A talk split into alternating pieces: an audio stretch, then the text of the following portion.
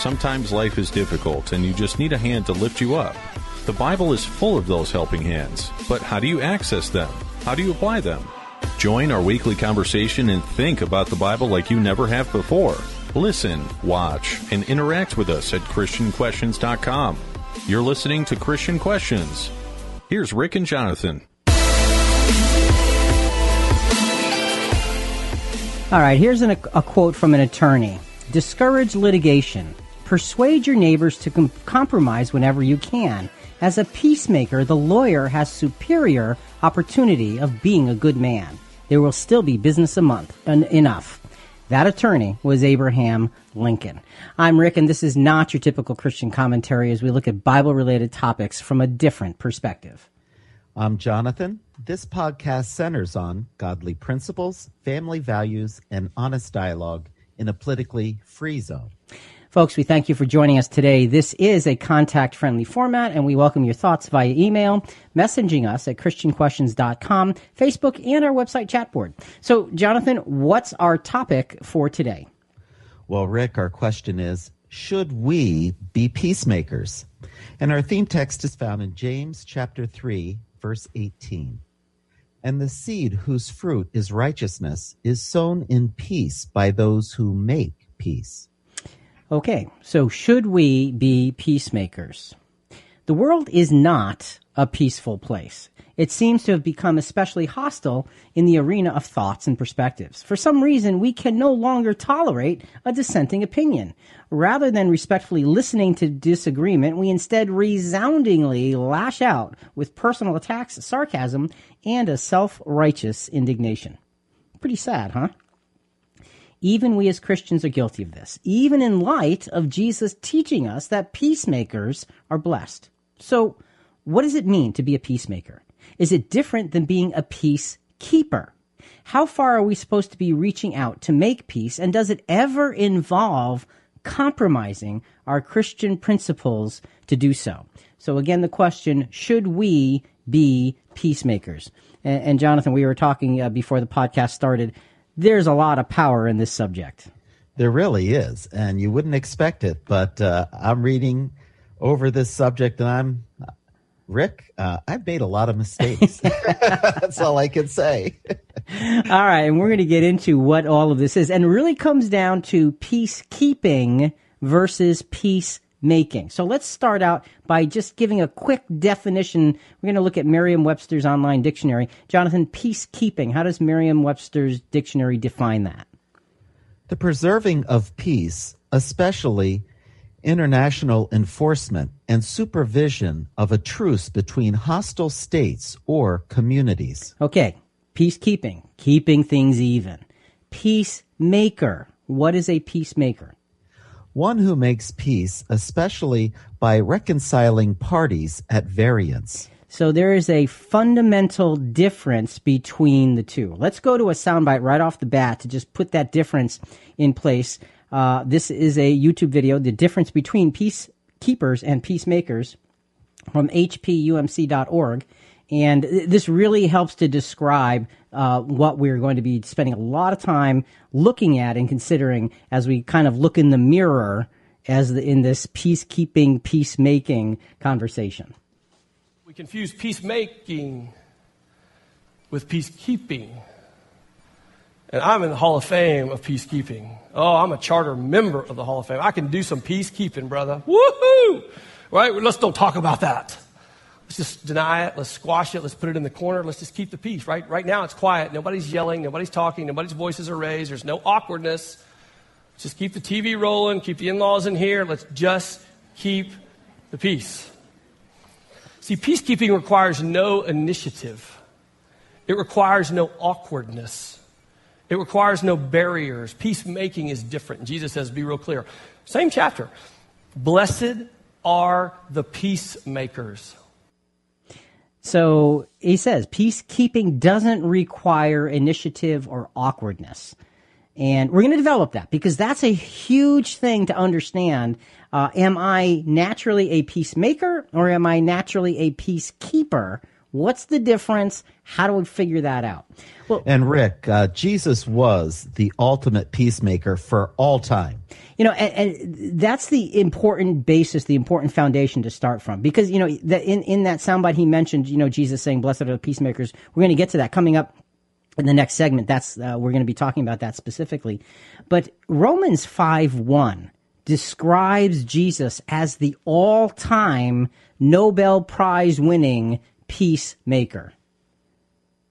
Therefore, having been justified by faith, we have peace with God through our Lord Jesus Christ.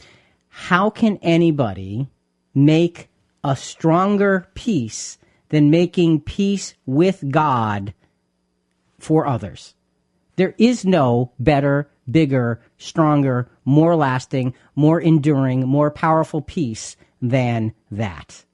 So that you're right. Jesus was the ultimate peacemaker for all time. So that's a good example for us to look at, don't you think?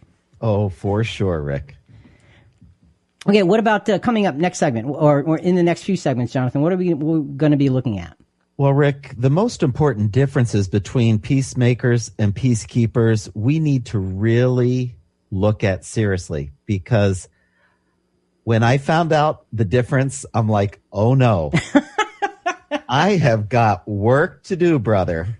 And oh yeah, I've seen myself fall here, here. Oh my, I didn't realize it. But wow, this this subject has opened my eyes. So, coming up, we're going to really dig down deeply in, into those things. So, how do we become peacemakers? Let's focus on peacemaking. That is the subject. That is the important thing. How do we become peacemakers? Well, perhaps a good way to remember uh, a peace a peacekeeper is a pieces keeper a pieces keeper. What do you mean? Well, remember in the first soundbite, the, the, the, gentleman said that, you know, peacekeeping doesn't require any initiative. It doesn't require any awkwardness. If something is broken and you gather up the pieces and you say, okay, I'm going to keep and protect these pieces, it's still broken. Well, I have the pieces though, and I'm protecting the pieces. Yeah, but why don't you fix it? Well, it may not go back together just right, so I'm going to keep the pieces. I'm just going to keep them because it's, it's safer that way. Yeah, but you're not fixing it. Yeah, but I got the pieces. Sometimes peacekeeping ends up being a pieces keeping, and we have to think about that as we go through this. So, first, uh, first point, Jonathan, is for for looking at peacemaking is what? Well, we want godly, righteous, and lasting peace, Rick. To want such peace around us, we need to first make peace within ourselves before trying to help others. Okay, so the first thing is we need to want godly, righteous, lasting peace. We don't need to want it to just be quiet. We don't need to want it to just be even and not have look bad. We need to want godly, righteous, lasting peace. And to do that, you have to have some kind of peace within yourself. Uh, let's go to a soundbite. And Jonathan, we're going to tell a story through these next series of soundbites uh, from a gentleman by the name of Aqeela Sherrills. And he is an amazing man, an amazing man. He is a campaigner against gang violence uh, and the death penalty. He lives in Watts, uh, Los Angeles, United States. Uh, he and you know, he's done some incredible things. Let's let him begin to tell his story. And this was from the Wall Street Journal: How a family tragedy inspired a peacemaker. And the kid walked up and shot my son five times in the back. Um, in 2004, Aqeela Sherrills lost his son Terrell to a fatal shooting in south central Los Angeles.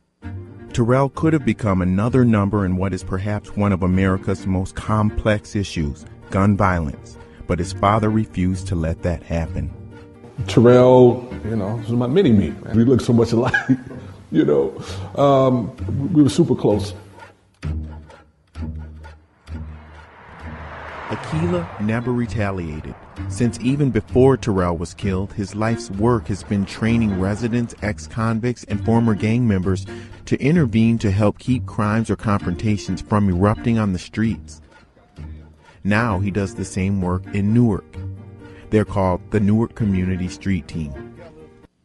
So this guy has done this work actually since the 1990s out in Los Angeles, and he was actually contacted uh, by Newark, New Jersey, to fly out and try to replicate what he'd done. And, and we're going to go over that in, in, in, future sound bites. But what a horrible story, Jonathan. His his son oh, is I know his poor son just murdered. Young man. Heartbreaking. There, there, there was no gang relations or anything like that. It was a random shooting, and and he just keeps going with peacemaking he has to be at peace within himself in order to be able to do that. Otherwise, oh, he'd break. You're right. Absolutely. Let's take a look at the Apostle Paul in terms of becoming a peacemaker. This is a great example of the Apostle Paul getting himself to a point of of of becoming being at peace so he can be a peacemaker. 2 Corinthians 5 verses 16 to 21 we'll take it in pieces. Let's do verse 16 to start. Therefore, from now on, we recognize no one according to the flesh. Even though we have known Christ according to the flesh, yet now we know him in this way no longer. All right, so it's a simple phrase. Don't know anyone according to the flesh, but it's a powerful phrase. Knowing Christ according to the flesh is Saul of Tarsus. Saul of Tarsus, Paul, was not a peacemaker, but he was a peace keeper for the Jewish political hierarchy of his time. See, the Christianity movement was creating angst amongst the Jewish political leaders. There was a disruption, Rick? There was a massive disruption. and they looked at it and said, this Jesus guy who had been crucified, you know, created this movement and it doesn't seem to go away. And Saul went after the Christians to say, I'm going to keep the peace. He was a peacekeeper because I'm going to eliminate these people who are causing such a disruption amongst our people. Isn't that an oxymoron? Yes. Yes, it is. yes. I'm going to keep peace by imprisoning and, and killing yes, Christians. Yes. What? Yes. He saw the elimination of Christianity as the way to keep peace and religious order of his time intact. That was the important thing, and that's what he went about doing. But now, after he becomes a Christian, he says we should know no one any longer after the flesh. Now let's go to verse 17 from first, uh, 2 Corinthians 5. Therefore, if anyone is in Christ, he is a new creature. The old things passed away. Behold, new things have come. See, Saul became Paul, got with the Spirit. Okay, now he literally had a new lease on life, a new mission to enlighten any and all to a higher way of thinking and a higher way of living.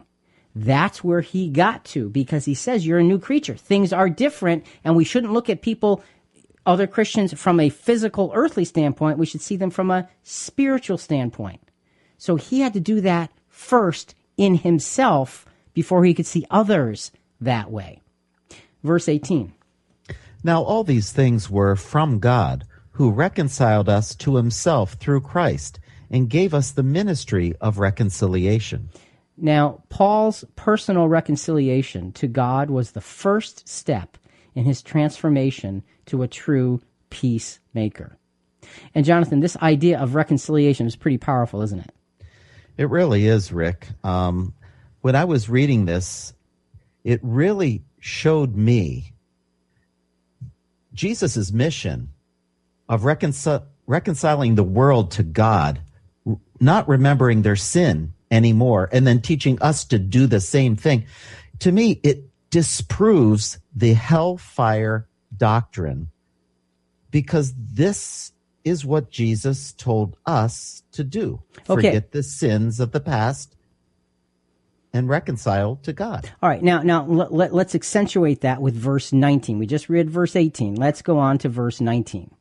Namely, that God was in Christ reconciling the world to himself, not counting their trespasses against them, and he has committed to us the word of reconciliation. See, so what you were saying before verse 19, and verse 19 like hammered it right home. Oh, it sure did, Rick. Because what, what it's saying is they were not going to have their trespasses counted for them because Jesus died for them and we. He's saying there's two different groups involved. Some do the work of reconciling, others are having the opportunity for reconciling. Absolutely. That's the peacemaking that we talked about of, of Jesus in Romans 5 1. We have peace with God through our Lord Jesus Christ. And as we can see, the world will have the opportunity for peace with God through our Lord Jesus Christ coming soon. Awesome. So, embracing worldwide purpose of God's plan of reconciliation. That's another part of having peace within ourselves of the apostle Paul getting to a point of being able to be a real true peacemaker. It's our next step in peacemaking is embracing what our mission is. Our mission just read that last phrase of verse 19 again. And he has committed to us the word of reconciliation. That's our job. That's one of the things that we need to be focused on and talking about incessantly in our Christianity. Verses 20 and 21 of 2 Corinthians 5. Therefore, we are ambassadors for Christ, as though God were making an appeal through us. We beg you, on behalf of Christ, to be reconciled to God. He made him who knew no sin to be sin on our behalf so that we might become the righteousness of God in him. So the apostle is telling us, I'm begging you, keep that reconciliation personally with God intact because you are given the mission of reconciliation. And and the, the thing at the end of that that scripture says that we might become the righteousness of God in Jesus. I mean, that's a powerful powerful uh, responsibility. It is, Rick. You, totally. You're supposed to represent the righteousness of God. That's what a peacemaker, see, those are the tools of spiritual peacemaking. So, Jonathan, there's a couple of peacemakers' promises that we want to establish as we go through this to begin. What's the first one?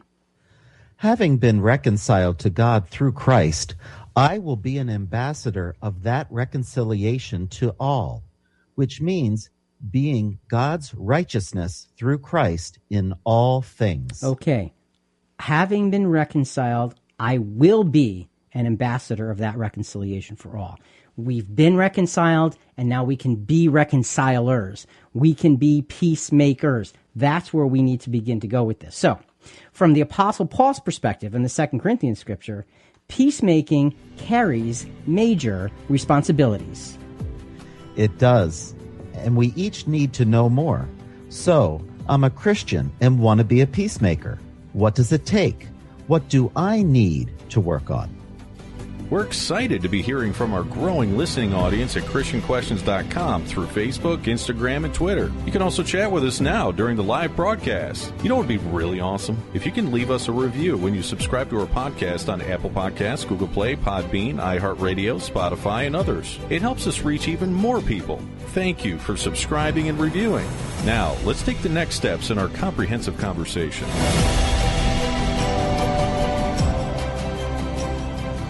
Having seen the example of the Apostle Paul's transformation to a true Christian peacemaker gives us a hint of what it takes for us to do the same. So now we need to get specific. As usual, Jesus gives us ample food for thought and learning in both his example and his words. And Jonathan, this segment is really going to focus on the example and words of Jesus, and I think in a really, really powerful way. Uh, but before we get to that, um, you've heard the phrase, you know, look, let's just get, have some peace and quiet, right?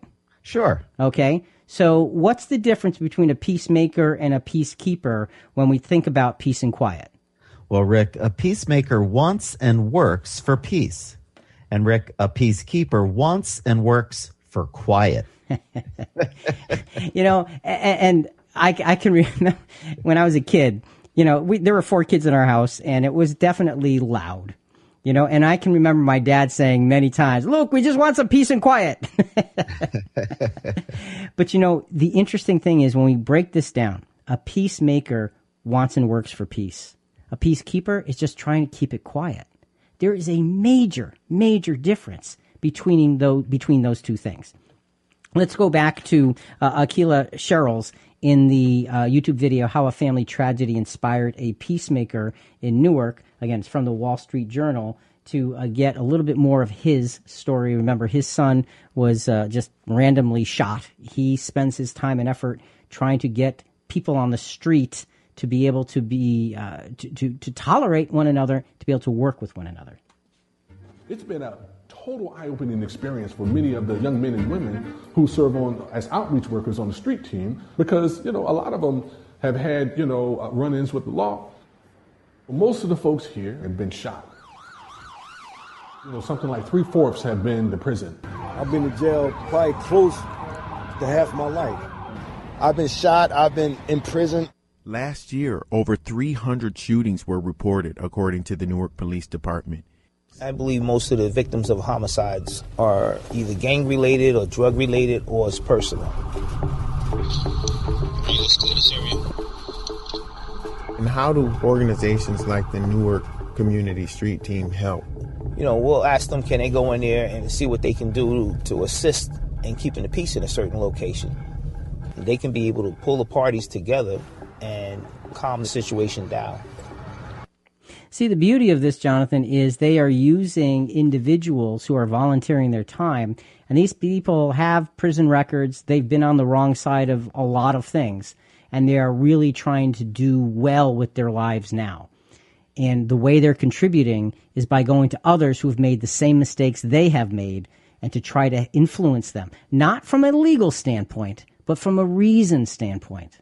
And what a, what a wonderful service, Rick, That it's, is. It's amazing. And these folks, I mean, that one guy is like, I spent half my life in prison, but this is what I'm doing now. And it's like, okay, he's found a cause and he's really working at making, helping people to make peace amongst themselves. So it's a great, great inspiring example of one man's de- dedication to peacemaking. One aspect, uh, one detail uh, detailed aspect of Jesus' peacemaking work uh, in this age now for his followers, and we'll get more on this later, comes in Ephesians chapter 2, verse 14. For he himself is our peace, who made both groups into one and broke down the barrier of the dividing wall. Now, both groups are talking about what here, you know, in terms of Christianity? Uh, the, the, Jews and the Christians. The, the Jews and the Gentiles becoming Gentiles, Christians. Yes, right. Yes. So, so you've got those two sides of Christianity that were at odds. And we're going to get more into that in, in a later segment. So that's coming up. How did Jesus do that? How did he take these two groups that were at odds and bring them together? How do we do that? Let's look at the Beatitudes as a character ladder to successful peacemaking. And, and Jonathan, in studying for this, and we were talking again before the uh, the podcast uh, today, uh, this part to me was a revelation in terms of peacemaking. A peacemaker. Well, go ahead. Just just give us a, a, a description of a peacemaker versus a peacekeeper in relation to the rungs of the ladder that we're about to talk about. Well, Rick, a peacemaker will boldly and passionately climb this ladder, while a peacekeeper will truly appreciate it, want it, refer to it, and cherish it, but not really climate. Okay. Now, here's the thing. We are going to review the Beatitudes very quickly in this segment, and we're going to look at them as rungs in a ladder. And the premise is that once we get to the seventh rung of the ladder, that's where Jesus says, Blessed are the peacemakers. We're saying that that is essentially the highest rung of the development ladder, and each rung before is a step toward becoming a peacemaker. Why is the peacemaker the ultimate? Because we've already established that Jesus himself was the ultimate peacemaker. And in the Beatitudes, he's telling us, here's how to be like me. That's what I think he's really telling us. So let's start with Matthew 5, verses 3 to 12. Let's start with verse 3, and we're going to go through these Beatitudes one at a time and build the case toward how to become like Jesus and how to become a peacemaker. Blessed are the poor in spirit, for theirs is the kingdom of heaven. Okay, the first rung of, success, of successful peacemaking is what? Humility, Rick. It's simple. Poor in spirit means the poor in self spirit, the, those who are not full of themselves. So arrogance has no place here. You've got to have a basic humility to be able to get started to walk through and work through this this this process of becoming like Jesus. And you know, you can see how Jesus, the humility of Jesus is staggering when you think about who he was and where oh, he came sure. from. Amen to that, Rick. You know, and you know, and it says the scripture says that he emptied himself and became a man and and and and, and took on the form of a servant so that he could accomplish the will of God. There could be no greater humility. That's the basis for starting. That's the first rung. Verse 4. Blessed are those who mourn, for they shall be comforted. So the second rung of successful peacemaking is the willingness and ability to feel hurt. Having a heart, Rick. yeah, yeah. And, and, and, you know, the idea of mourning and, and being comforted. The, the point is that you feel. The point is that you hurt because there are things that hurt in this world because that's the, the result of sin. So it's having that heart and being able to feel it. That's the built on humility. It's not enough to just be humble, but you have to have a heart and be able and willing to feel. And you know, when I think of Jesus in those terms, I think of him at the uh, at the grave of Lazarus. He oh, came, Oh yes, he was he was moved. He he he, cried. He did. He did. He cried because of the sadness of the whole experience of sin and death. Now he raised him afterwards, but he stopped to mourn and feel the sadness with Lazarus's family first. So that's the second rung, bringing us to peacemaking. The third rung, verse 5 of Matthew 5. Blessed are the gentle, for they shall inherit the earth. So, the third rung of successful peacemaking is commanding a gentle, meek spirit in daily experiences. Blessed are the gentle, for they shall inherit the earth. Jonathan, when you think of being gentle, what do you think of? Something I need to work on Okay. because I'm a, a brute and a, a you know athletic and I kind of bounce in there and stomp and like I have I have to work on. This. I don't know. I never saw you as a brute. I'm telling Well, you. I attack my job. I go after it. but you know, you think about it, and, and one of the things that comes to my mind is, is John the Baptist saying, Behold the Lamb of God who takes Oh, away yeah. the sin of the world. The gentleness of Jesus. That's what we think of. So there's humility, there's the ability to feel and to hurt, and the gentleness. Those are the first three rungs. The fourth rung is verse 6 of Matthew 5. Blessed are those who hunger and thirst for righteousness, for they shall be satisfied. So the fourth rung of successful peacemaking is an insatiable appetite for godliness and righteousness. And, and, and you think about that, you've got that gentleness, but you also have that insatiable appetite. So gentleness doesn't mean that you're George Doormat, okay? It shows passion here. It shows zeal right, here. Right, right. So you, th- and again, Jesus is saying, I, I really think that the Beatitudes are Jesus is saying, learn how to be like me. You are walking in my footsteps. These are what my footsteps look like. These are the things that I have worked on and I have developed. You know, the scripture says Jesus learned obedience by the things that he suffered, the things that he experienced. These are the things that he put in place for us to follow him by. So hungering and thirsting for righteousness, that insatiable appetite for godliness and righteousness, that is a key factor in being able to be a peacemaker. So you have to be humble. You have to be willing to feel and able to feel. You have to be gentle. You have to have that, that desire for righteousness so that you can do the right thing. We get to the fifth rung of this ladder, and this is Matthew 5, verse 7. Blessed are the merciful, for they shall receive mercy. So the fifth rung of successful peacemaking is a character that knows and embraces mercy. And you can see the mercy of Jesus just everywhere in everything that he did.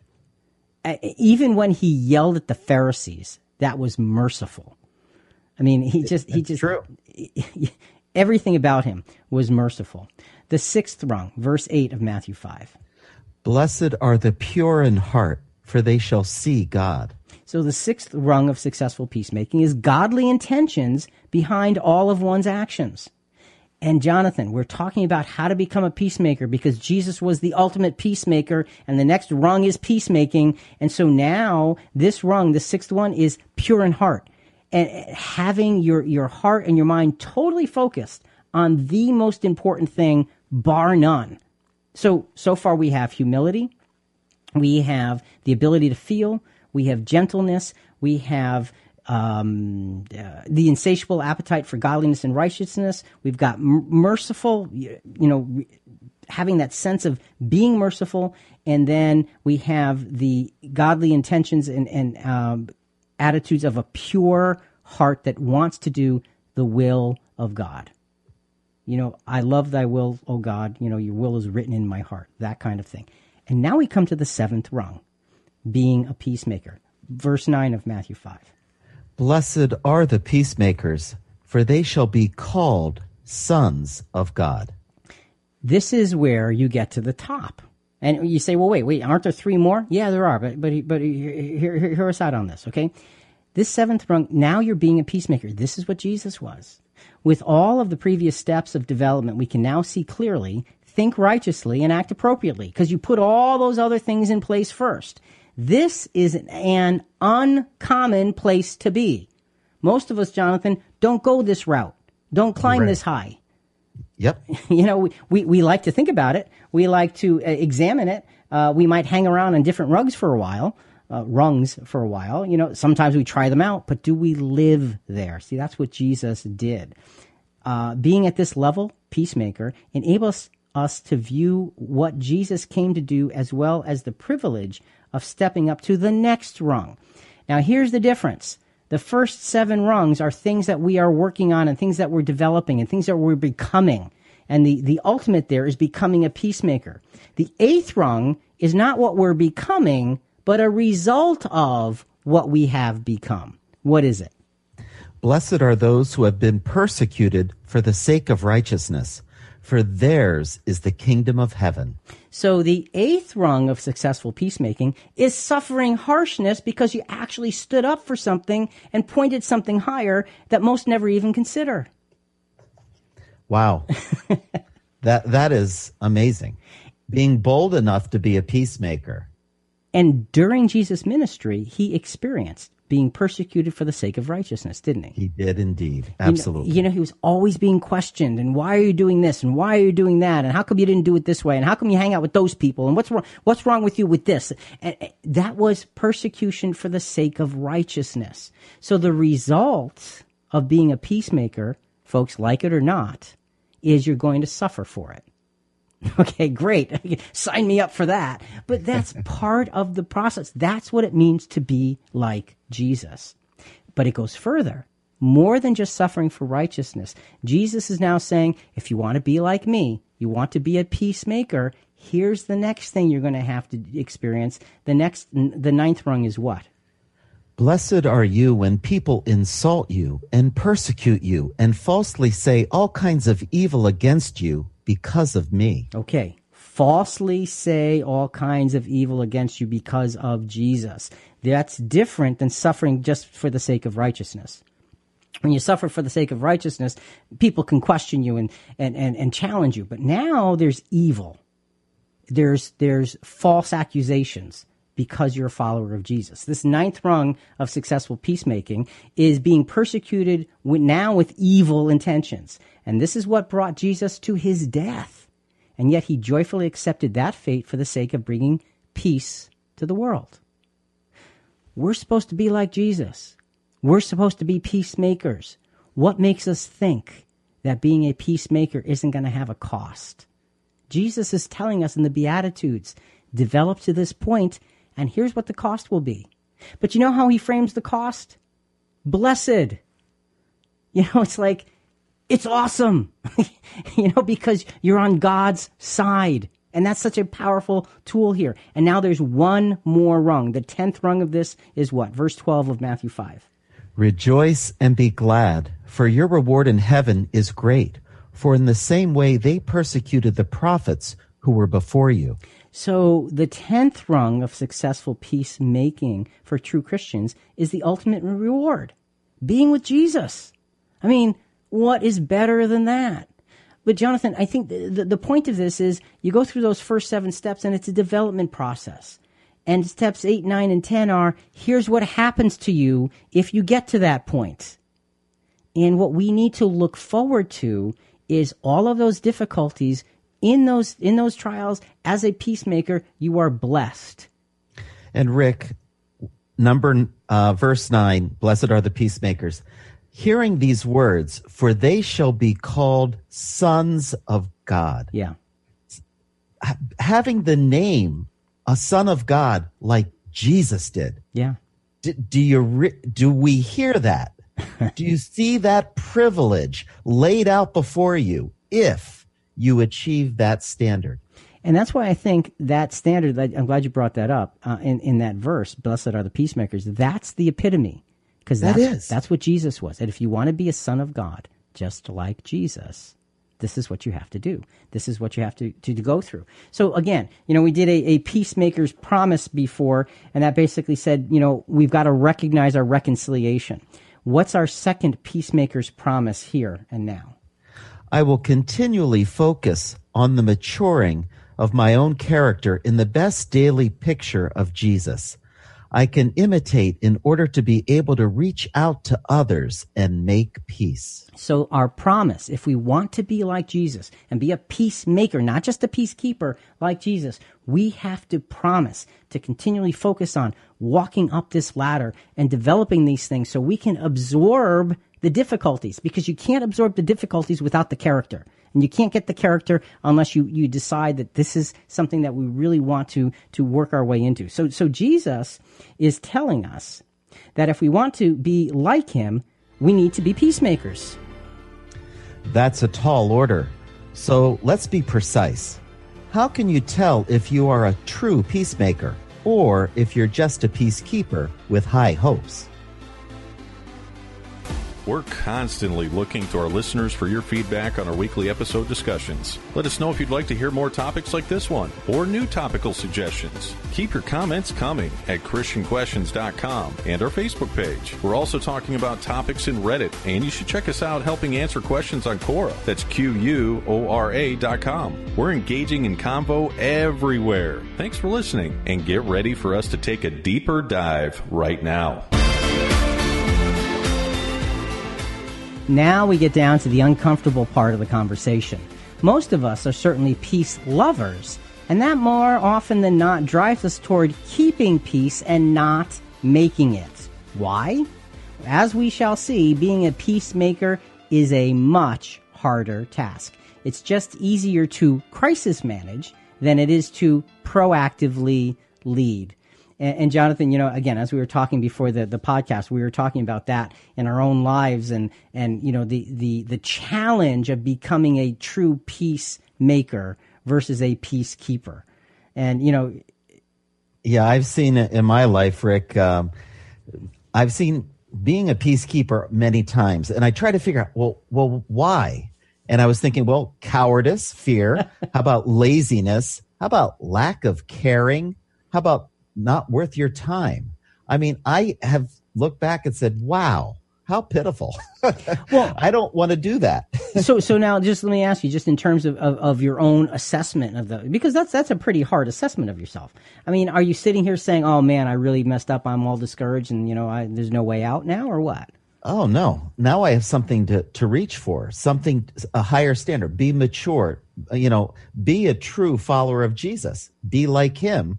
And so now i'm motivated to change from where i was to where i want to be. So what what you're saying, and, and this is such a powerful, powerful personal lesson for every one of us, is sometimes we're not even realizing exactly. what it is that we're not doing until we can see it through different eyes, and then we say, "Oh wow, I got to change. I got to do something different."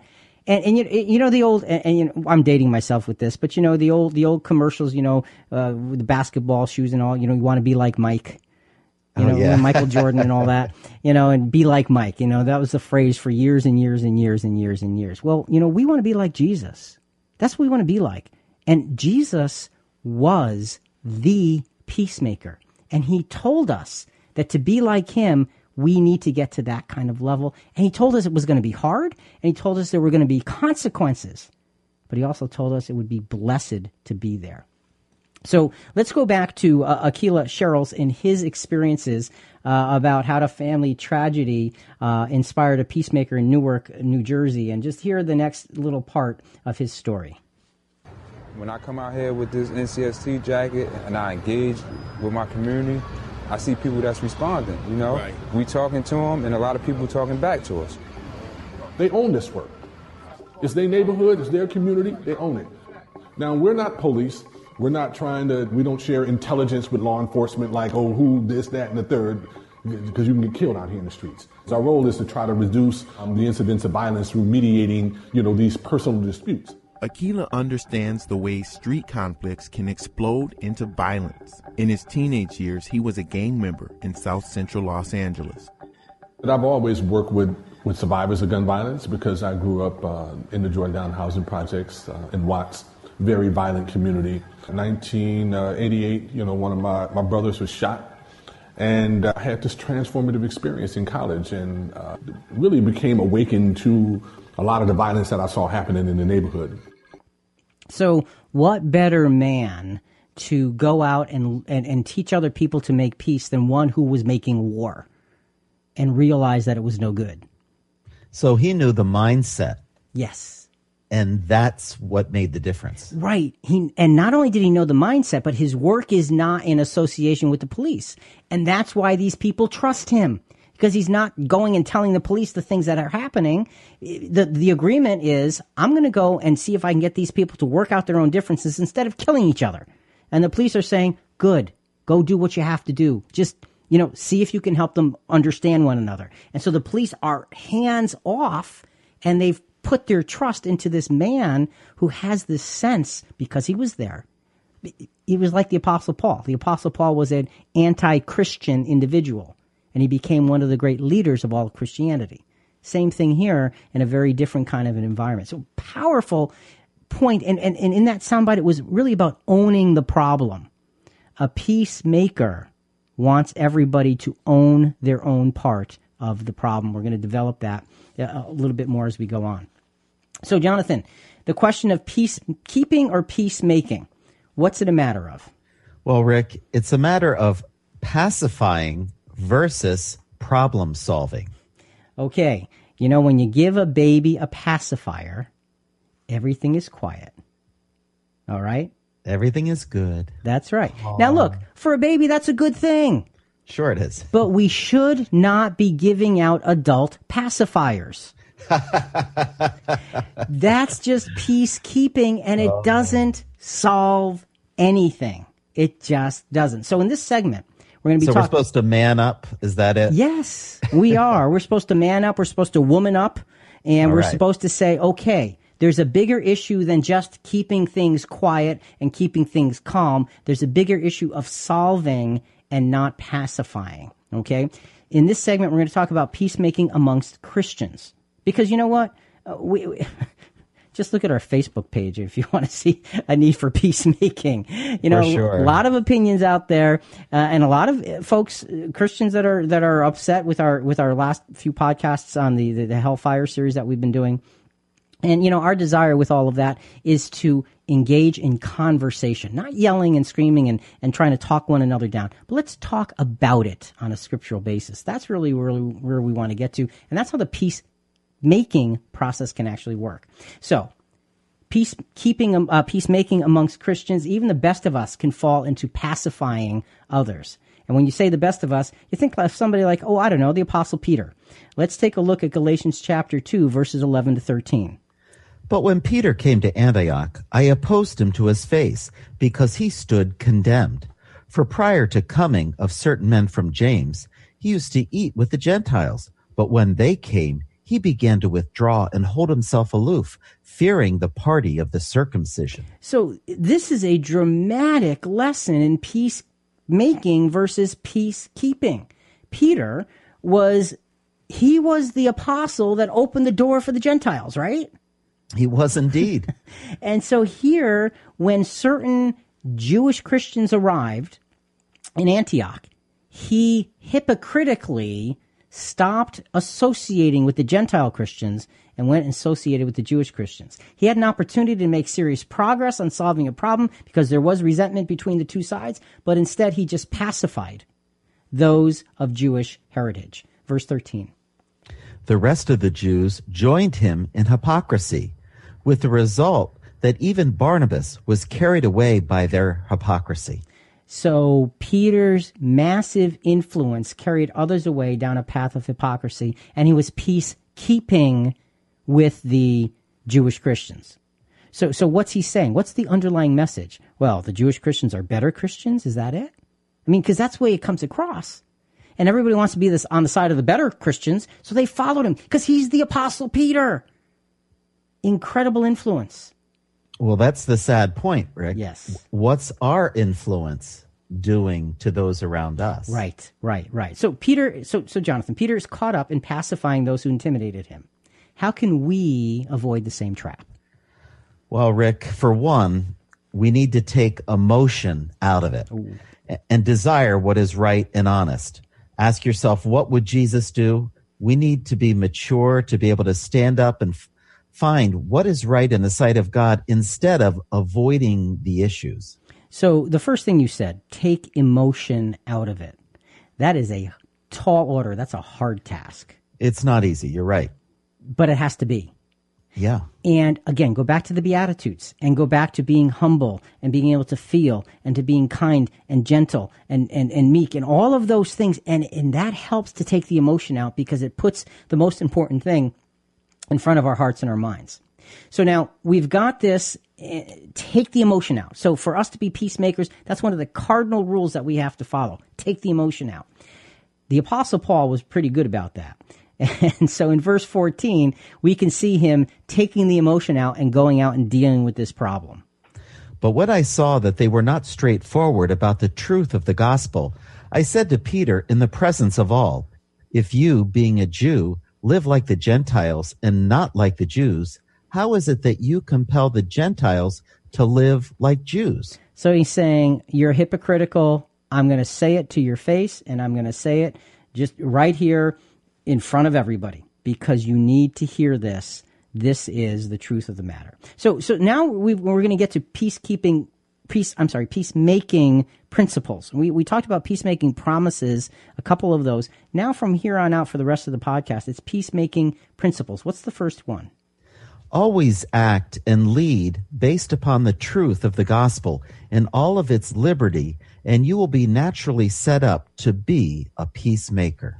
Lead, act and lead based on the truth of the gospel, not just how I feel about the gospel, not what I'm what I'm feeling should be said about the gospel, but the truth of the gospel. That's what the apostle Peter did, uh, apostle Paul did here to to correct Peter. Very bold maneuver that was an actual peacemaking thing to do. Uh, let's go back to the difference between peacekeepers and peacemakers uh, from hpumc.org and just look at he, he talks about in this segment uh, in this soundbite a little bit about what it requires to be an actual peacemaker Blessed are the peacemakers, those of us, those of you, then and now, that are willing to move forward and make the peace. And making peace often requires awkwardness, often requires discomfort, often requires tough conversations, often requires you writing a big check often requires things you might not want to do. But blessed are the peacemakers. And you know what the arch enemy of peacemaking is? Pride. That's it. The only thing that prevents us from peacemaking is our pride. Well, Paul, I would apologize, but they're going to have to apologize first.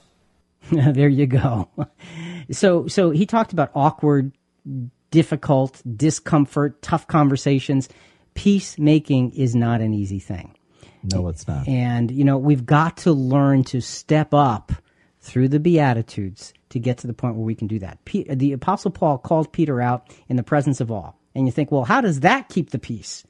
Because it was living the truth. That's how it kept the peace. Let's look at Ephesians chapter 2, verses six, 13 to 16.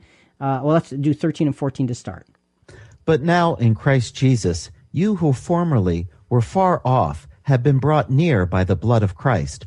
For he himself is our peace, who made both groups into one and broke down the barrier of the dividing wall. So here we, we touched on this scripture earlier, and we just we're just coming back to it now. Jesus himself broke down the ages long barrier between peoples, between the Jews, who were God's chosen people for thousands of years, and the Gentiles, the pagans.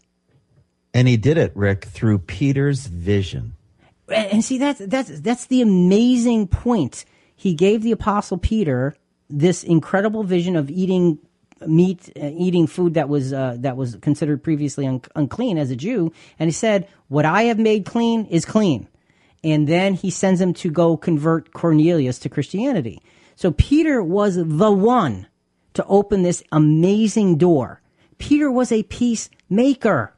He truly was making peace with the Gentiles and giving them the opportunity to be called to Christ.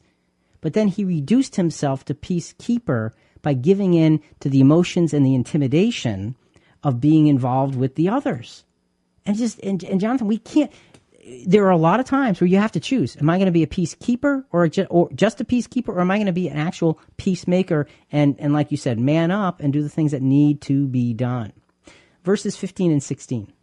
By abolishing in his flesh the enmity, which is the law of commandments contained in ordinances, so that in himself he might make the two into one new man, thus establishing peace, and make reconcile them both in one body to God through the cross, by it having put to death the enmity. So here's the power of this. Not only did Jesus break down the wall of partition between, but he says he's making the two sides into one new man. That's peacemaking. When you can get two sides who are at odds to become one in everything, that's peacemaking. And the power that comes from that, Jonathan, is is you, you can't even imagine what it can accomplish. So this brings us to a another peacemaking principle. What is it? Well, Rick, our only pattern for peacemaking is the instruction and example of Jesus. Okay. And that instruction and example is being shown to us in these Ephesians scriptures. It is being clearly laid out. Jesus created the bridge. He was the peacemaker. Folks, we need to be peacemakers in our lives. We need to be bridges between opposing sides, not just pacifiers of opposing sides. Big difference. Verses 19 and 20 of Ephesians chapter 2. So 19, then you I'm, I'm sorry, no- 19 through 22. Go ahead. Okay. So then you are no longer strangers and aliens, but you are fellow citizens with the saints and are of God's household, having been built on the foundation of the apostles and prophets, Christ Jesus himself being the cornerstone, in whom the whole building, being fitted together, is growing into a holy temple in the Lord, in whom you also are being built together into a dwelling of God in the Spirit. I mean, you think, look, the language here, Jonathan, I think is utterly inspiring. You also are being built together into a dwelling of God in the Spirit. Together. You are becoming a dwelling together. You were at odds. Jesus has made us one. So our peacemaking amongst the brotherhood, Jonathan, needs work, needs focus, needs attention, but it can be done. Yes. What's our what's our, our final peacemaking principle for this segment? Well, Rick, within the body, there is no difference between members. Make peace by adhering to the core equality we all find in Christ and give God's Spirit a place to dwell. So, you know, it's interesting because God's Spirit not only is supposed to dwell in us individually, but it's supposed to dwell in us collectively. And when we are together, we should be witnessing the power of God's Spirit compounded because it is with you, it is with me, it is with this brother and that sister. But if we are at odds, how can God's Spirit be compounded? We, you know, we, we It, it can't, Rick. and so we have to make peace with ourselves within Christianity. You know, before we can make peace with the world and for the world, we got really got to work on ourselves. That's kind of an important thing, important thing here. So, within Christianity, peacemaking has clear guidelines. What a relief! True, but that's not where our responsibility ends. What about peacemaking with people of the world? Should we do it? And if so, how? Talk to us during our live Monday night podcast from 8 to 9:30 every week. If you're listening through our app, just hit the message button. If you're on christianquestions.com, click on chat at the bottom of your screen. As our discussion continues, it is inevitable when we start to answer questions that more questions appear. Let's see how this expands.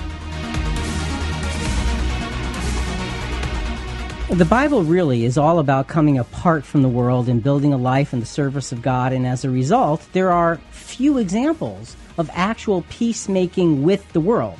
Now, look, that doesn't mean we should avoid peacemaking with them. On the contrary, we're taught to pursue peace with them. But again, there aren't a lot of physical examples that we can actually rely on when we look at this. So we look at the principles and we say, okay, how am I going to do this? What is it that I have to uh, adjust in my own thinking, my own character? And Jonathan, in this segment, one of the things we want to talk about is, you know, uh, one of the first questions we asked is about compromising our Christian principles. And and here, you know, look, peacemaking never means compromising Christian principles. If it's not built on Christian principles, true Christian principles, not what I feel like, not what I'd like it to be, but true Christian principles, then it's not real real true spiritual peacemaking. That's right. And what are what about our example to those around us? Will it affect them positively or negatively? You know, and sometimes the reaction might end up being negative, but it's a positive long term effect that we have to be working for. That's what peacemaking is because peacemaking, especially in, in the context of the world, uh, we're not going to change them now. For the most part, we're not. But we can be an example and a witness to them now so they can remember it later. So you know it's a powerful thing. Let, us go back to um, the, uh, the, the story of Aqeela Sherrills and how he's working with these young men in, in Newark, New Jersey, and and these are guys who are ex convicts. That they, they've been gang members. They've they've been involved in all sorts of things, and they are dedicated to become peacemakers. This uh, soundbite is talking about the objective of their work. In 1992, around the time of the LA riots, Aqeela helped organize an historic gang truce between the Bloods and the Crips, two of the city's largest gangs at the time. Over the next few decades, Aqeela worked as a community activist against gang violence. Newark Mayor Ras Baraka hired Aqeela after seeing his work in gang prevention. Aqeela is to me a godsend. But me, me getting him is like, look, all I want you to do is come over here and train the people over here to do what you did there. Every month, Aqeela travels from LA to Newark South Ward to check in with the team. How everybody doing? He offers them guidance and hears concerns. My charge from the mayor was to come to Newark, to build out infrastructure, put systems in place, and turn this program over to you. So again, the, the beauty of this is he is not there for personal fame and fortune he's there to be a peacemaker. And by doing so, he is teaching others whose community is at war with itself to be the peacemakers.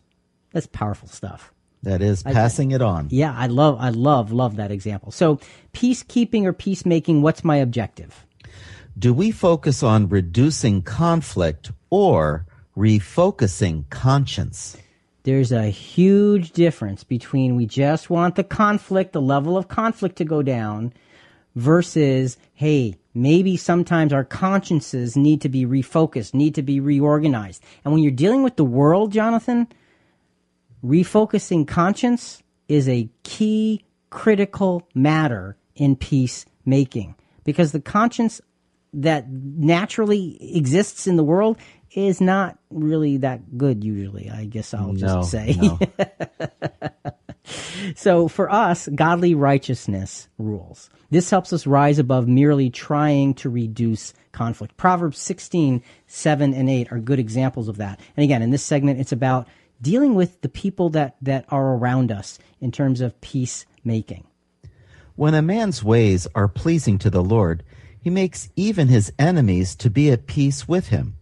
Better is a little with righteousness than great income and injustice. Eh, I love that that that uh, that proverb. If your if your ways are pleasing to God, your enemies will be at peace with you because you are you are living above the fray.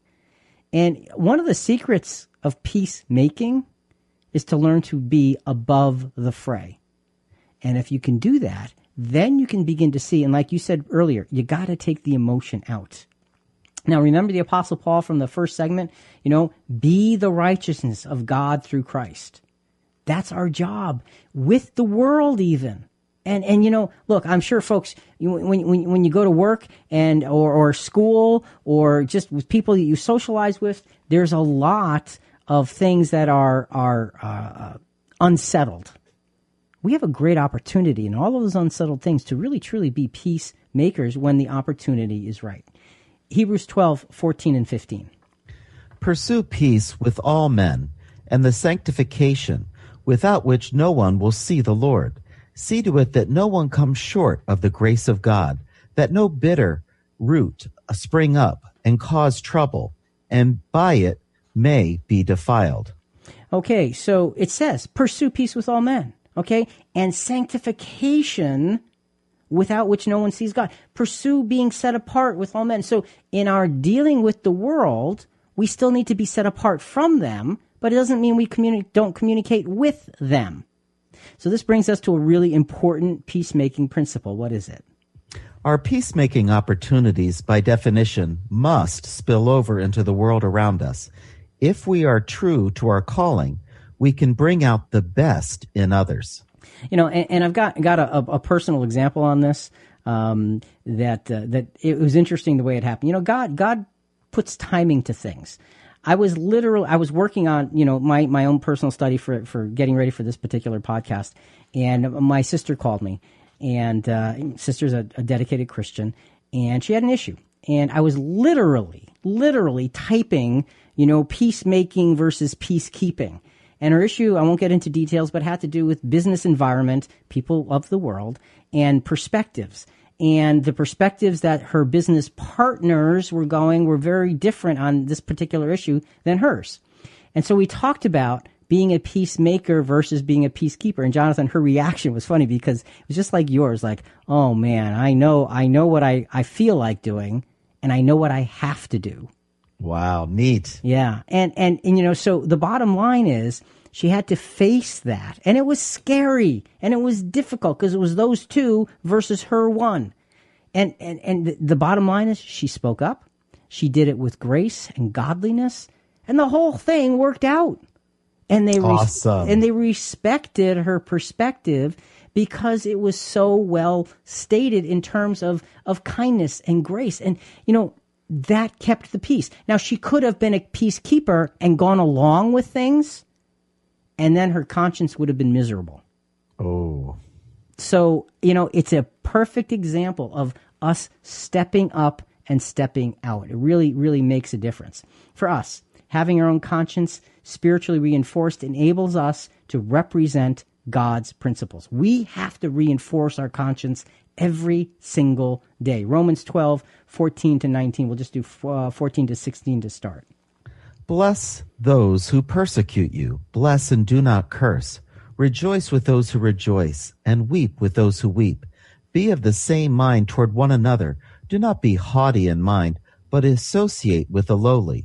Do not be wise in your own estimation. Now, you know, we've been we, we've been talking about peacemaking and, and being like Jesus. Okay, I want to be like Jesus. Think about how Jesus fulfilled these verses. Bless those who persecute you. That's what he did to the Pharisees, right? Oh yeah. Re- rejoice with those who rejoice and weep with those who weep. We saw him doing that, you know, with Lazarus, with the healing, all of those things. He was, he entered into the experiences. Be of the same mind toward one another. Don't be haughty. That's what he taught his disciples servanthood. He washed their feet. And and then it says, um, do not be wise in your own estimation. When he was tempted of Satan, he didn't go toe to toe with Satan. He quoted scripture. That's right. He put God's word as his as his word and his desire and his direction and that put Satan away from him. That was peace making. Didn't make Satan very happy, but it made no. peace with God.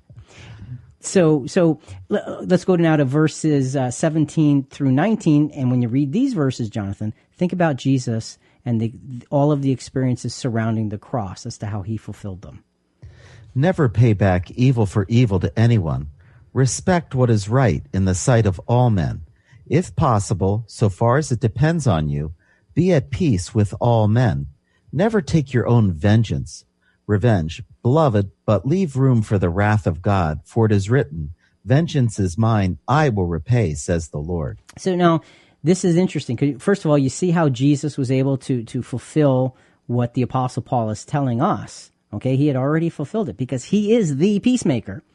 But it says, if possible, so far as it depends on you, be at peace with all men. So what that's telling us is it's not going to always work. But make sure if it's not working, it's not because you didn't put your effort in as a peacemaking Christian following in the footsteps of Jesus, trying to do and live the way he, he lived. So, yeah, it's not going to always work with those in the world. And the apostle realizes that. And that's a big sigh of relief because peacemaking, Jonathan, may not meet with success. It may, may meet with failure after failure after failure after failure. It doesn't mean we're not successful in God's eyes, but just we're in a world of sin. And, you know, we can only do what we're, we're, we're capable of doing. Never compromise your Christian principles. Otherwise, you end up being a peacekeeper, just making things quiet and easy and being compromised. That's no way to live. So, what's our peacemaking principle here? Our peacemaking efforts with the world around us depend entirely upon the state of our own personal conscience. If our conscience is in a place of willingness to compromise on things that are not spiritually uh, um, uh, part of our direction, then we're in trouble. So the state of our conscience will dictate the state of our ability to be true peacemakers. So, Jonathan, basic, fundamental, practical question. What if we're strugg- struggling with being naturally drawn to peacekeeping, like we've been talking about, and we know we need work? Does that mean we should just avoid being peacemakers? Like, oh, you know, I can't do that because I know I'm a peacekeeper by nature, and um, you know, I, I've got too much work to do, so I'm just going to leave it alone. Uh, we shouldn't say no. That's too hard, Rick, uh, because following in Jesus' footsteps does take work. Uh, but I had a question back at you. Okay. What What if peacekeeping doesn't violate principle? Can, in some cases, we be both a peacekeeper uh, besides a peacemaker? You know, and I'm glad you brought that up because, yeah, it's not always one or the other. Uh, you know, sometimes you do have situations where you can't you can't bring two very, very, very, very far apart sides together. So you do you can keep peace by being reasonable and kind and loving to one another, and there's nothing wrong with that. But let's not use the excuse of, oh, well, you know, peace, you know, peacekeeping is good when peacemaking is available. So if it's not available, then sure, a peacekeeping approach is great. But if peacemaking is available, and that means that we have an opportunity, there's an open door, you can see the Lord leading you saying, you know what? And we know, we know when the opportunities come, don't we? Good point. Good point, Rick. And, and, and but we can rationalize saying, yeah, well, I, but it's I don't think it's quite right. I don't think it's quite right. You know, and it's, it's like, well, well, come on, come on, come on, be brave, be brave.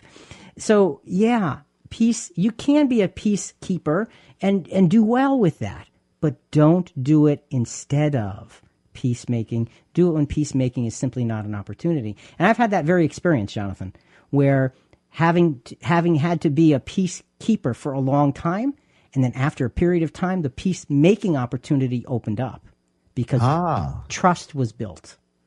So That's cool. That- Yeah. that's good to know. Yeah. And, and making uh, peacemaking is wanting to make it right. And uh, I'm going to try to drill that into my brain so that I remember not to compromise uh, when an experience is presented. Okay, let me add a, a phrase to that. Wanting to make it right without being emotional. Ooh, good point. because if we get emotional, then we lose the direction of true peacekeeping. Jesus, peacemaking. Jesus was not emotional when he did his peacemaking. That's how he was able to sacrifice himself. He was driven. He was focused. He knew righteousness. Okay, for us, discipline with our anger emotion is critical. This gives us opportunity to refocus people's consciences because again, when you're dealing with the world, you're going to have to do a lot of that. And a lot of times they're not going to listen and maybe you get persecuted for it. So what? Jesus said, blessed are you if you are. So it's a win-win. Even though you feel like you're losing, you're still winning, okay? Pro- Proverbs 15.1. A gentle answer turns away wrath, but a harsh word stirs up anger. All right, there you go. Firm words spoken with grace are not harsh words, and they too can turn away wrath. And again, I've had lots of personal experience with uh, in in several situations with having to be uh, the one to speak firm words, and you try to do it with grace and with peace and without personal in, emotion and, being personally um, uh, uh, um, uh, invested in those words, but being spiritually and righteously invested in those words. And there's a difference. Ephesians 4 25 to 27. Therefore, laying aside falsehood, speak truth, each one of you, with his neighbor, for we are members of one another. Be angry, and yet do not let sin, do not let the sun go down on your anger, and do not give the devil an opportunity. There you go. It's okay to be angry, but it's not okay to let it linger and to let it control you. So again, this brings us to another peacemaking principle. And again, we're in relation to the people of the world around us right now. Our responses to the dilemmas around us will determine whether we are merely peacekeepers or actually peacemakers. Do we try to cover over the issue or feed those around us with higher thinking to actually move towards solving it? All right. Which thing are we doing? Are we trying to cover it over, patting it down, making like it's okay, it's okay. Shh, don't anybody say anything because it'll explode you know and, and, and jonathan I've, I've had that experience of, of, of, of, volatile individuals and somebody warning me ahead of time. And got into a, a circumstance that well you know this is a very volatile person. You need to be careful. You really don't want to, to deal with them on, on these things. And because i knew i had a little credibility with them i walked up to them and I, and I, and I opened up the door to one of those really hard things. And they looked at me and their eyes got wide. And you know and you could see the anger building up. I said look let's just talk you and i and it just fizzled down and we actually had a conversation. Nice. You know it's a little scary but you know it can happen. Be a peace blessed are the peacemakers for they are called the sons of god. Jonathan the bottom line here is that peacemaking is a difficult and a valuable challenge. It is. But what makes us makes it so difficult what is the one thing that makes us lean towards peacekeeping and not pursuing peacemaking?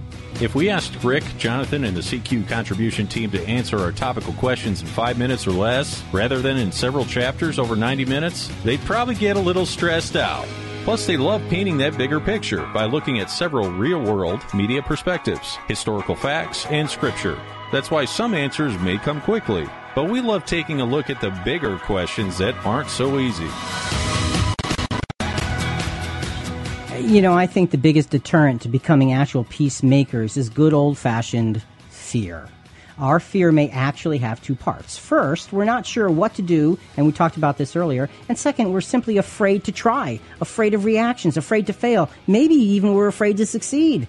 This requires answers. And Jonathan, fear is one of those things that just constantly gets in the way of a of a well-lived Christian life. We just need to say to ourselves, you know what?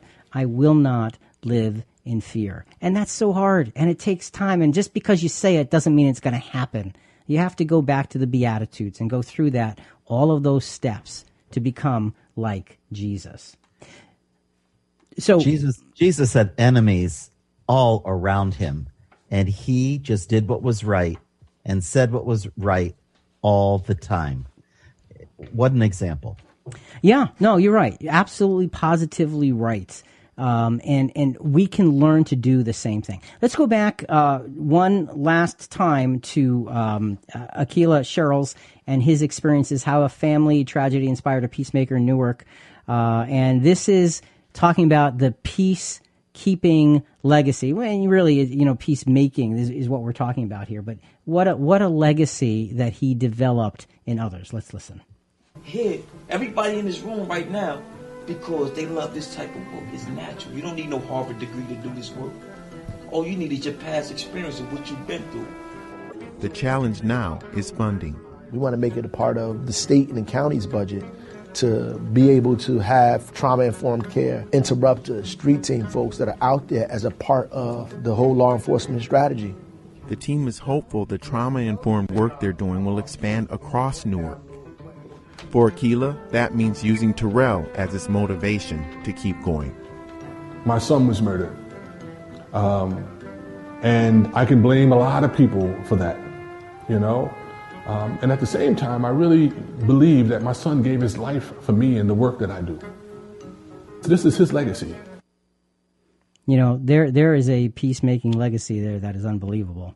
That is to be able to look at the death of your own son and say, you know, it has given me further inspiration to be able to help so many others. And how blessed they'll be in the resurrection, man. Just how blessed they will be. It's an amazing Absolutely. thing. Okay, Jonathan, peacekeeping or peacemaking, what's my objective? Are we operating from a stance of fear or are we operating from a stance of focus? Okay, we already have the ingredients for the first part of our fear. You know, what to do. We've already talked about what to do. So let's just talk about, let's remind ourselves again the focus part. Mark 9, verse 50. Salt is good, but if the salt becomes unsalty, with what will you make it salty again? Have salt in yourselves and be at peace with one another. Okay, have salt in yourselves and be at peace with one another. Just because you say be at peace with one another doesn't mean it's going to happen. Having a developing Christ like character will naturally, now naturally in a spiritual sense, bring out peacemaking ability. And now we're more capable of listening, understanding, and communicating. And this is a beatitude based character, which is what we're talking about. And Jonathan, just before I get to the next question for you, I want to give a practical example. You know, from the chat board, they're saying, well, what's, what's a good practical example within the brotherhood of, of making peace? And, you know, in my own experiences, I've had over years several experiences of the, within the brotherhood specifically, of those that see something one way and, and interpret it, and those that see something another way, the same thing, and interpret it. And those interpretations are about like, like we're t- night and day doesn't even do it justice. And, and you know, the opportunity to see both sides and to be able to discuss with each side what the other side sees. So for me, the, the practical application was, okay, you've got two very diverse sides, sometimes three, sometimes more. So the first thing for me was to go to each individual and ask them, so what did you see? Okay, okay, great. I'll get back to you. What did you see? Okay, great. I'll get back to you. What did you see? Then, once I figured out what each one says, even before trying to deal with it, then you go back and say, okay, did you realize that so and so when this was said or written, you know, and you know, one of the big problems is email and, and texting and all that because boy, Oh, that can no. be misunderstood like crazy. Oh, yeah. You know, being able to say, did you realize that so and so, when they wrote that, actually meant this? I know because I asked them. And then there's silence. And then you go to the person who wrote it and said, do you realize that when you wrote that, they saw this? And they go, no. Oh, oh, oh yeah, I asked them. and then by dealing with each one individually, then you can be the bridge. But it takes the ability to, or, or, or the, the discipline to just one at a time deal with the pieces and do a lot of listening and repeating and then just sharing of factual information. And Jonathan, it's, it's really amazing the results you can get from doing things like that. So let me, let me ask you practical question other examples of peacemaking in action. That was one personal from me. How about something, you know, from, from your perspective? Well, a possible example could be if someone is gossiping about you in the church, what is the right thing to do? Uh, do you keep quiet or do you follow Matthew 18? It says to go to the individual personally and share your concern. And if they don't hear you, you bring two or three with you to hopefully resolve the sin. And if they still don't apologize, bring it before the whole church and hopefully they will see the error of their way and stop the action. So bring it to the surface and discuss it instead of evading the issue and allowing it to fester is always the best scenario. Then it is resolved and everything is good. If not, the issue never gets resolved, which is wrong. Well, and, and what you described, first of all, you used a scriptural basis for it. Okay. Now there, that's a home run right to begin with. Okay. You got yourself a scriptural basis, but that's a hard thing to do. It is hard. And that fear is always there. Should I go to that person? Right. Right. And, and, and, and the feeling of it is, well, you know, you know, maybe I'm making too big an issue of this. Maybe you just let it be. Peacekeeping. At what expense? See, understand, you know, the example you gave was really good because you're the one being gossiped about. So you're the one being misrepresented. So if you just peace keep, then your reputation suffers in a way that you have a responsibility to fix if you know about it. If you know somebody Exactly. you know is is doing that in front of you, you know, then yeah, ask them. Ask them. Absolutely. So it's a tough one. It's a tough one. How do we know if we're afraid? Okay, because you know you're talking about fear. Are we willing to settle for temporary quiet in hopes the issue dissolves, or are we focused on striving the uh, on striving uh, to work through it? Okay, you know most hopes actually, Jonathan, when we say you know well you know we're we're hoping the issue dissolves, most hopes are merely wishes that are on steroids. That's all they are. Oh boy. Well, it's true because we're hoping. No, you've got no basis for that hope because nothing's going to change unless you are a peacemaker and change it. So a wish on steroids is nothing more than wasted time and energy and effort. Second Timothy chapter 1 verses 6 through 8. For which cause I put thee in remembrance, that thou stir up the gift of God, which is in thee through the laying on of my hands. For God gave us not the spirit of fearfulness, but of power and love and discipline. Be not ashamed, therefore, of the testimony of our Lord, nor of me, his prisoner, but suffer hardship with the gospel according to the power of God. Okay. So the answer to fear is in these verses. And we're to we're to touch on it a little bit lightly but but you know there, there's great great power in these answers. We've been given godly power, love and discipline as tools to of resetting our own focus. So it says, you know, we have not been given, the spirit of fearfulness. What what is that? You know, what's the word for fear actually mean there? Well, Rick, it means timidity and by implication, faithlessness. Oh, that ouch. That one hurts. Yeah. So when we are acting in a timid way when we should be standing for something, the word in this verse means, well, you're acting in a faithless way. Now, I don't know. Acting timidly and faithlessly don't don't feel the same to me. no, they don't. Who wants to be faithless? right, right, right. I'll be a little timid, but I don't know about faithless, you know? But see that that sheds light on it, and that's why we have to look at these things square in the eye and say, "Okay, I want to be like Jesus. I want to be a peacemaker." And there's no room for timidity there. And look, it's hard to do. It doesn't happen overnight. You got to work towards it. Work you know, the beatitudes. Work through that process. Uh, let's let's let's wrap up our last soundbite. Difference between peacemakers and peace uh, peacekeepers and peacemakers. Uh, and and you know the the lesson in this last piece of the soundbite here is do what you have to do. This is this is really good to wrap up to begin a wrap up process. I would make the peace, but you don't know. They're not going to listen to me anyway. That's pride. Hey, look, if you're only responsible for 1% of the problem, own up to your 1%. That's what Jesus is saying. Own up to your 1%. And guess what? All of your excuses might be totally valid. It might really have been a long time ago. They really might not listen. They might not change. They might not appreciate your apology. You might not get what you want. Granted, granted, granted, granted. All of your excuses might be valid. Nonetheless, Jesus says before you come and do all your religious acting, ooey gooey stuff, own up to your 1% if that's all it is. And deal with that loose end. There's power in those in those words because he's saying whatever it is, do your part. But what if they don't listen? Do your part. But what if it doesn't help? Do your part. But but but but what if it if it, if it feels like it makes it worse? Do your part. Simple. It's very simple. So in that t- second timothy verse jonathan it talked about the spirit of power the spirit of love and the spirit of discipline. So let's kind of get an understanding of what those those things mean. The spirit of power the word for power is what?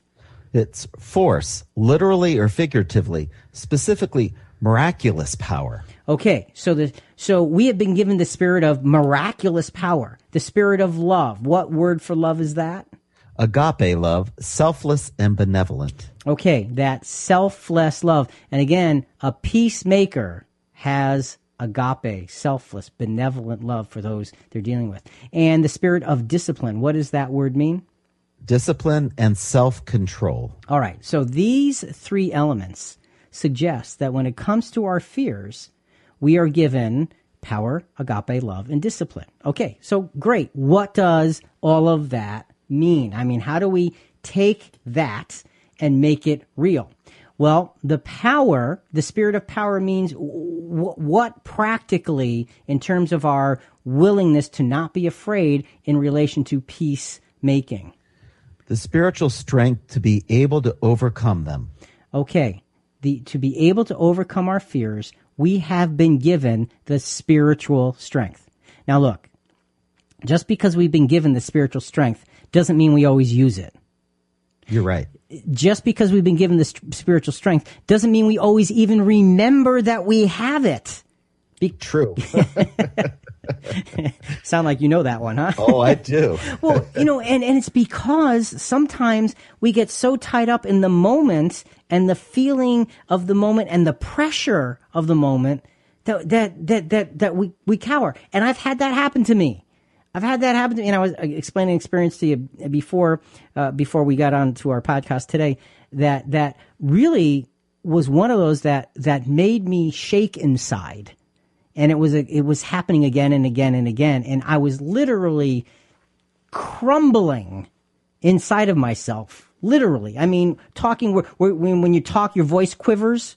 Oh yeah. yeah, yeah, that was me. Okay, and and and going through that I had completely let go of all of the good, the spirit of God's, the, the, power of God's spirit, rather, ready, waiting to work in my life. But me, no, I was going to try to manage this on my own. And boy, was I a mess. So it didn't work so well until I stopped with that and said, okay, you know what? There's righteousness involved here. And then you begin to rely on God's strength. So the spiritual strength to overcome our fears spiritual strength, not personal strength. Not, I don't care what you're made of. I care how much you rely on God's spirit in you. Agape love is what? The highest reason to want to overcome them. All right. So overcoming our fears, the best reason to overcome our fears, the very best reason is because we can then become more Christ-like and be willing and, and be wanting to give the way Jesus gave. And you look, for any Christian, isn't that like the best thing ever? If, if we could, in some small, tiny little, you know, one tenth of 1% way, give like Jesus gave, wouldn't that just thrill you to death? Oh, yeah, for sure. So we want the spirit of that selfless love because that's what Jesus is. That's what he was. That's what he did. So we've got this spiritual strength to be able to overcome our fears. We've got the highest reason to want to overcome our fears. And then it says we've been given the spirit of discipline. And what is that? The self control to apply ourselves to overcoming them. So these three things put together are a recipe for dealing with our fears. When it comes to peacemaking, fear is a classic derailer of the process. We just need to decide we're going to not go down that road anymore. So, with fear and better perspective, we now go to the context of our theme scripture and apply godly wisdom to our peacemaking efforts. And we're later than I thought. so, just just let's get started with this scripture. We're going to have to wrap up. Who among you is wise and understanding? Let him show by his good behavior his deeds in gentleness of wisdom. Okay, so we need to show in gentleness of wisdom you know, uh, we, and, and then it goes on, verse 17, Jonathan, real quickly as we wrap up. But the wisdom from above is first pure, then peaceable, gentle, reasonable, full of mercy and good fruits, unwavering, without hypocrisy. And the seed of whose fruit is righteousness is sown in peace by those who make peace. So the peacemaking principle is simple. Any peacemaking effort we embark on must always be done in accordance with God's wisdom and in accordance with the example of the author and finisher of our faith, Jesus Christ. Folks, fear happens, so what? Let's be peacemakers. Let's be like Jesus. Let's do what he did by following the example he gave us in the Beatitudes to build our characters so we can be world and life changing in our little experiences. For Jonathan, Rick, and Christian Questions, it's about being a peacemaker, not a peacekeeper. Think about it. Folks, listen, we want to hear from you. Give us your feedback or send us your questions on this episode and other episodes at ChristianQuestions.com. Also, a big part of spreading the word about our program is subscribing to Christian Questions in iTunes, Google Play, Stitcher, whatever your favorite podcast channel is. Please rate us and review us. We'd greatly appreciate it.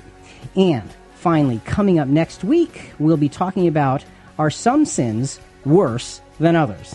Lots happening, lots coming up. We'll look forward to talking to you next week.